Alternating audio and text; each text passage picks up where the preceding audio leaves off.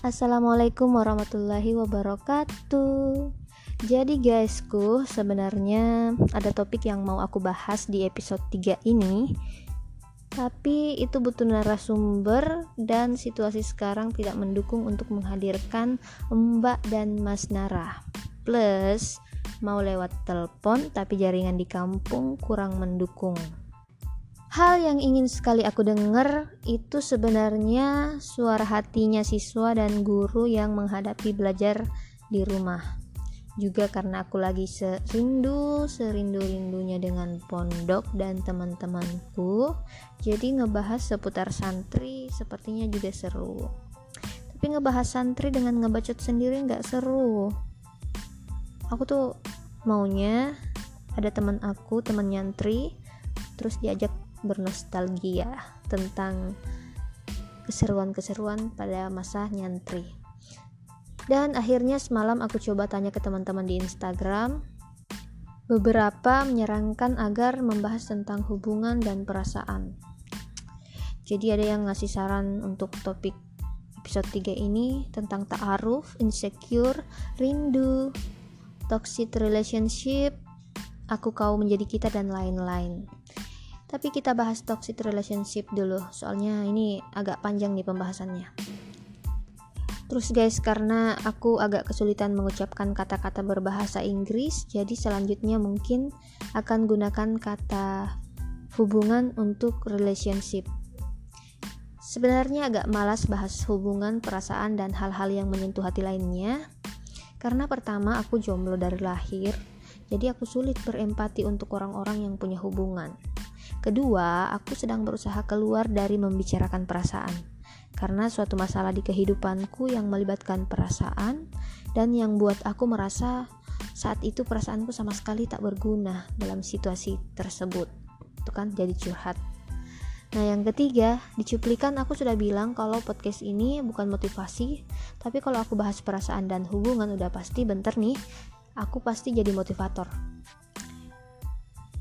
Kan ada istilah tuh, jomblo adalah penasihat cinta terbaik. Makanya aku pede nih, bentar bakal jadi motivator. Akhirnya bakatku mendengar curhatan tentang hubungan merambah dan berkembang ke membicarakan hubungan. Meskipun membicarakan hubungan orang lain, bukan hubungan sendiri. Oke, kita mulai dari tema toxic relationship yang adalah permintaannya Mbak Nisas yang juga resah dengan toksik-toksik ini. Padahal dia sendiri masih jomblo sejak la, uh, jomblo sejak lahir. Sebenarnya untuk istilah ini guys aku baru tahu akhir-akhir ini tapi peristiwanya sebenarnya sudah banyak yang cerita ke aku terutama teman-teman aku yang cewek. Nah aku awalnya mikir kalau toxic itu istilah KDRT tapi dalam hubungan pacaran ya ternyata sama sih tapi lebih luas lagi jadi setelah aku baca di tirto.id bukan hanya pada ranah kekerasan fisik dan verbal tapi juga seperti racun dalam hubungan mulai dari ketidakjujuran pasangan, cemburuan, sampai keadaan tak saling mendukung atau sering melarang hak dan privasi pasangan. Nah, habis baca itu aku pikir, hmm, seru nih. Terus aku baca juga tuh faktor kenapa orang-orang ini bertahan dalam hubungan yang toksik. Tapi nanti aku bahas itu. Jadi yang aku tanyakan tuh, oh iya, yang kebanyakan korban racun dalam hubungan itu perempuan. Atau apakah karena aku perempuan jadi yang aku dengar dari sesama perempuan juga? Aku tidak tahu teori-teori feminis mana yang bisa jelaskan ini, gak usah teoritis juga kali ya. karena aku banyak dengar toksik dari sesama cewek akhirnya aku mau tanya nih ke cowok-cowok yang menurutku banci banget sikapnya.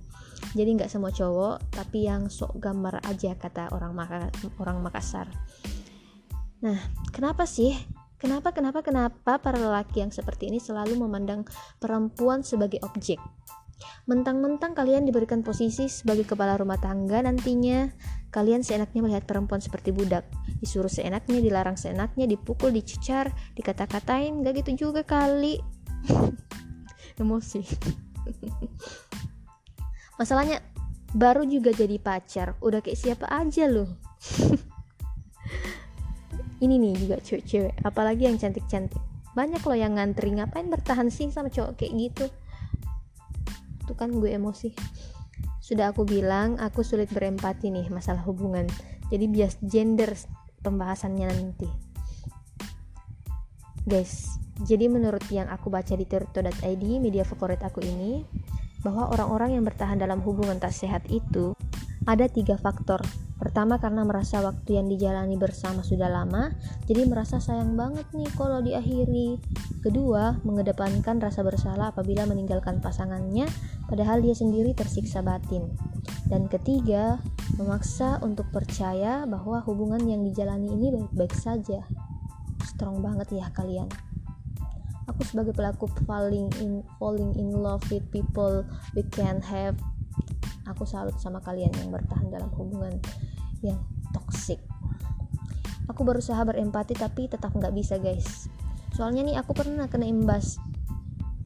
Jadi aku punya teman yang punya hubungan toksik asli tuh cowoknya aku sumpah-sumpahin tuh. Sebenarnya nggak enak banget nih ngungkit ini lagi karena sudah lama juga pada saat itu teman aku down banget udah tekenan batin banget tingkat dewa soalnya itu cowok kekanak-kanakan banget bencong asli. Tuh kan mulutku jadi kasar gini.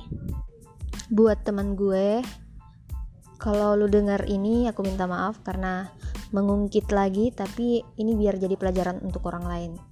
Nah pada saat itu guys ceritanya kebetulan akun Googleku ada di HP-nya temanku ini. Terus itu HP dikembaliin ke pacarnya yang udah bertahun-tahun pacaran tapi hari itu dia kayaknya mau minta udahan gitu karena agak agak hubungannya sudah renggang dan si cowok ini nggak terima. Akhirnya si cowok brengsek itu ngebajak akun Instagramku lewat akun Googleku dan nyebarin fitnah tentang teman aku pakai akun Instagram aku bagaimana nggak kesel aku sama kalian cowok-cowok yang kayak gini? Obsesi kalian tuh secara nggak sadar narik orang lain yang nggak tahu apa-apa. Jadi narik orang lain racunnya kalian bukan cuma berefek sama hubungan kalian juga tapi juga kepada orang lain. Nah ini buat cowok-cowok toksik ada juga pacarnya teman aku nih yang dia nggak pakai kekerasan fisik malah sayang banget. Sayang banget sama teman aku. Saking sayangnya dia marah-marah manja gitu kalau ceweknya jalan sama orang lain. Tapi sekali lagi aku nggak bisa berempati kalau bicara hubungan. Dia ini nggak sadar kalau ceweknya itu tekanan batin kehilangan kebebasan privasi dan merasa kalau dunia ceweknya itu cuma dia. Akhirnya aku bilang sama temanku coba kasih dia pelajaran supaya pasangannya nanti yang selanjutnya nggak ngalamin kayak kamu. Kamu jujur apa yang kamu rasakan terus tinggalin dia. Wih enteng banget lidahku.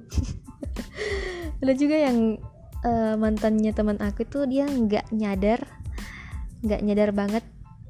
Dia udah pakai kekerasan fisik. Tapi orang kayak gini emang nggak pernah sadar ya. Dia udah pakai kekerasan fisik terus kalau dikasih tahu tentang hal-hal yang dia lakukan eh malah balik marah. Sampai akhirnya mereka putus dan gak lama setelah itu hanya berselang beberapa hari eh si cowok jalan sama cewek lain. Ini orang-orang kayak gini karena berpikir cewek itu lemah dalam hal fisik dan perasaan seenaknya saja mendominasi. Gak tahu apa apa yang diperjuangkan dan dipertahankan sama cewek-cewek. Tapi tahu apa ya gue? Ih ngeri Aku pikir karena kita sudah banyak mengenal teori-teori emansipasi se sehingga generasi kita ini sudah terbebas dari segala bentuk penindasan dan kita sudah paham tentang kemanusiaan. Meski aku tak tahu apa yang sedang kalian hadapi, aku hanya bisa kasih saran buat cewek-cewek kalau kita diam itu mah mereka kan semakin merajalela. Bukti teorinya Coba kalian cari tahu tentang Maria Abramovic, sepertinya ada deh di YouTube kalau nggak salah ingat. Jadi Marina ini pernah melakukan pertunjukan untuk membuktikan bagaimana orang-orang bersikap seenaknya ketika kita diam saja. Kayaknya aku baca di epigram deh kisah ini. Jadi berdasarkan ingatanku, Marina ini melakukan pertunjukan dengan berdiri dikelilingi macam-macam benda sampai pisau pun ada. Terus dia mengizinkan orang-orang buat melakukan apa saja dan menggunakan benda apa saja yang ada untuk melakukan sesuatu pada tubuhnya tanpa perlawanan, guys. Jadi pada awalnya orang-orang itu masih kalem, ada yang hanya menyentuh, mungkin mencubit dan sedikit mendorong, tapi karena tak ada perlawanan, jadi perlahan ada yang menggunakan benda-benda itu untuk memukuli si tubuh yang diam saja ini. Ada juga yang mengambil benda tajam sampai ada yang melakukan pelecehan seksual. Parah. Jadi pertunjukan ini menghasilkan suatu kesimpulan bagi Marina bahwa ketika kita diam saja, orang yang awalnya hanya menyentil akhirnya semakin menjadi-jadi dan seenaknya. Makanya itu kita harus melawan. Setelah disakiti, Marina mendatangi satu persatu orang-orang yang tadi telah menyiksanya. Orang-orang tersebut akhirnya tunduk atau mengalihkan pandangan saat Marina mendekat. Jadi bukan karena rasa bersalah, justru mereka tidak merasa bersalah, sehingga menghindari kontak mata dengan korban atau lari dari tanggung jawab terhadap perbuatannya. Nah, ini cukup kalian renungkan saja, guys. Aku tidak bisa memberikan petuah lebih banyak karena kalian pasti lebih memahami diri kalian dan masalah kalian. Ini hanya arahan berpikir. Tunggu segmen selanjutnya, dan bye.